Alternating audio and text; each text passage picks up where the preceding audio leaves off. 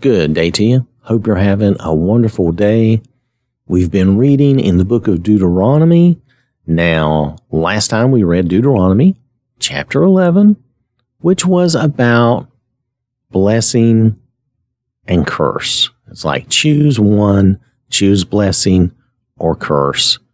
You know, obey the Lord your God and choose blessing, right? Choose the right thing. So that was the last chapter we read, Deuteronomy chapter 11. Now we're ready to read Deuteronomy chapter 12. I am reading in the Amplified Bible.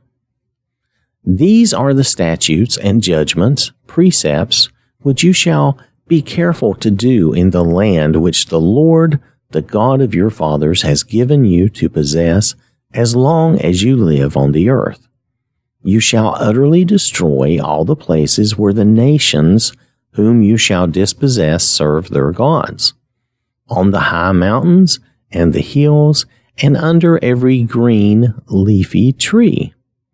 You shall tear down their altars and smash their idolatrous pillars and burn their asherim in the fire. You shall cut down the carved and sculpted images of their gods and obliterate their name from that place. Now, what they call the Asherim there, I want to make mention of this there in, uh, let's see, that's in verse 3, where he says, burn their Asherim. In this case, the Asherim were supposed to be little wooden symbols or little wooden idols that represented their god uh, was this Ashtaroth? Uh, no, Asherah. Asherah. There was a goddess Asherah. So I'm sorry, I had the wrong god in mind. But, you know, out of these fake gods, who knows? There's so many different ones. But anyway, this was to make sure that they burned these little wooden idols or wooden tokens or reminders of that um, false goddess. Okay. All right. So I'm going to continue on. You shall not act like this toward the Lord your God, but you shall seek the Lord at the place which the Lord your God will choose out of all your tribes to establish his name there for his dwelling place, and there you shall come to worship him. There you shall bring your burnt offerings, your sacrifices, your tithes, the contribution of your hand, your votive, your pledged or vowed offerings, your free will voluntary offerings, and the firstborn of your herd and of your flock. And there you and your households shall eat before the Lord your God and rejoice in all to which you put your hand, in which the Lord your God has blessed you. There's a couple of things I want us to notice here before we move on.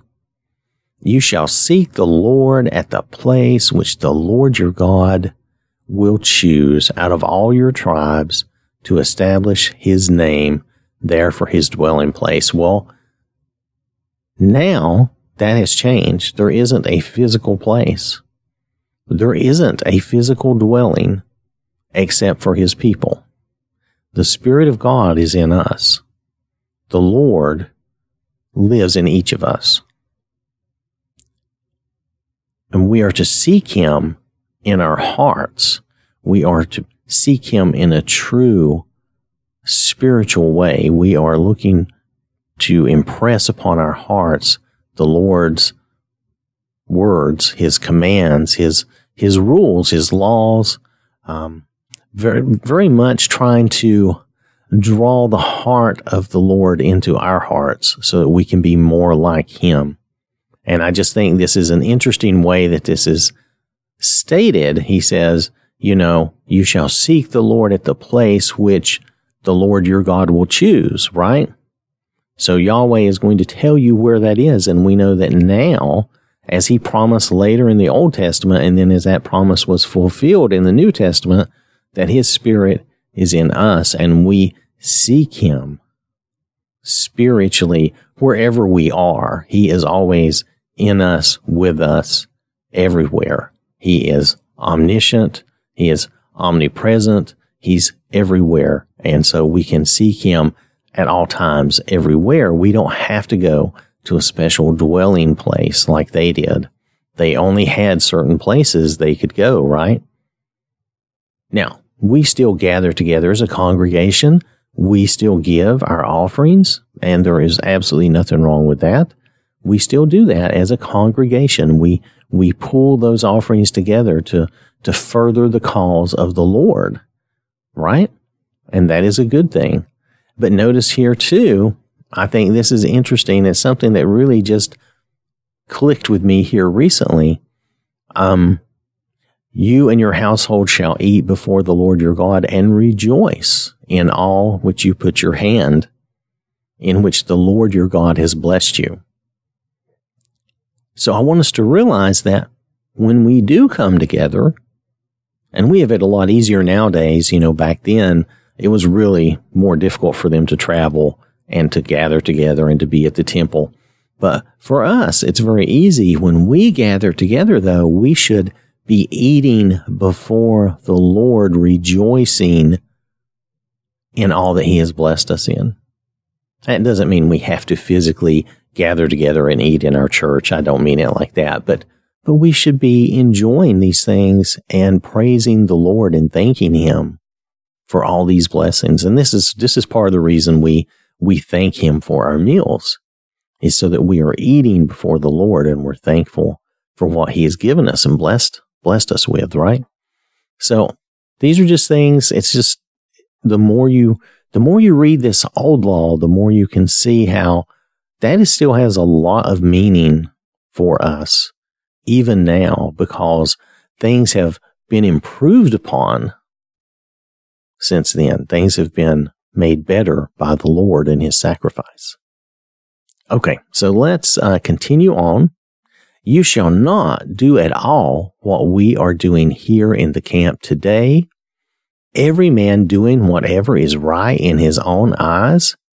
For you have not yet come to the resting place and to the inheritance which the Lord your God is giving you. When you cross the Jordan and live in the land which the Lord your God is giving you to inherit, and he gives you rest from all your enemies around you so that you live in security, then it shall come about that the place which the Lord your God will choose for his name and presence to dwell, there you shall bring everything that I am commanding you, your burnt offerings, your sacrifices, your tithes, and the voluntary contribution of your hand as a first gift from the fruits of the ground, and all your choice votive offerings which you vow to the Lord, and you shall rejoice before the Lord your God, you and your sons and your daughters, and your male and female servants, and the Levite who is within your city gates, since he has no portion or inheritance with you. Be careful that you do not offer your burnt offerings in every cultic place you see, but only in the place which the Lord will choose in one of your tribes there you shall offer your burnt offerings, and there you shall do everything that I am commanding you. So God here is telling them in all this that things are going to change when they come into their inheritance there in, in the land that's going to be Israel. Um, in this promised land, things are going to change. They will still, you know, have their offerings and sacrifices and tithes, but it will be a little different. They won't just be one huge glob of people around this mobile tabernacle. Okay. So it's going to change.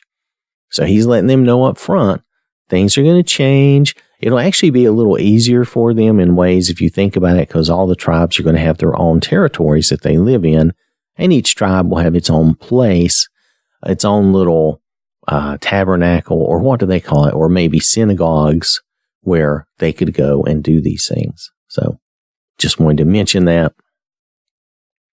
However, you may slaughter and eat meat within any of your city gates, whatever you wish, according to the blessing of the Lord your God, which he has given you as his generous provision for daily life.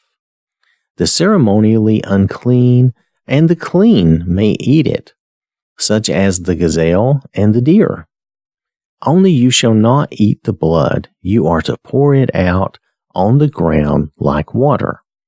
You are forbidden to eat within your city gates the tithe of your grain or new wine or oil or the firstborn of your herd or flock or any of your votive offerings or your freewill offerings or the contribution of your hand. But you shall eat them before the Lord your God in the place which the Lord your God will choose, you and your son and your daughter and your male and female servants and the Levite who is within your city gates, and you shall rejoice before the Lord your God in all that you undertake. Be careful that you do not neglect the Levite who serves God as long as you live in your land. So here they are to share this offering, these, these offerings, these, uh, basically it's food, right? I mean, these are basically, we're talking about the tithe of your grain, the new wine or oil, the firstborn of your flock, your freewill offerings. You're talking basically about food. They would have been a very agricultural society, right? Raising animals and uh, growing crops. And he's saying you will, you will gather together and you will invite the Levites and you will have these offerings and you will eat them in front of the Lord and celebrate. So you're eating your own offerings in a way, but you're sharing them with all your family and your servants and the Levite.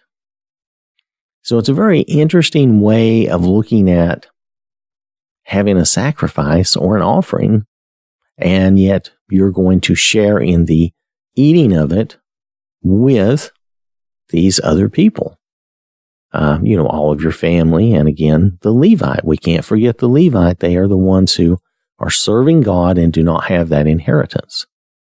So I thought this was an interesting thing to read about that God is even giving you the offering that you give him. If you think about it, here there's this offering that you're, you're taking and you're offering to the Lord. And then within, you know, within the prescription of the law, how, how these things are done, he's not going through all the details of how all this is done. But then you shall eat them before the Lord your God. So you and your family are going to eat them and you shall rejoice. This is a celebration. It's a celebration of all the things that God has done for you, that, that you have this bounty, that you have this offering to make. So it's a celebration of all the blessings of God. We'll continue on. When the Lord your God extends your territory as he promised you, and you say, I will eat meat because you want to eat meat, then you may eat meat, whatever you wish.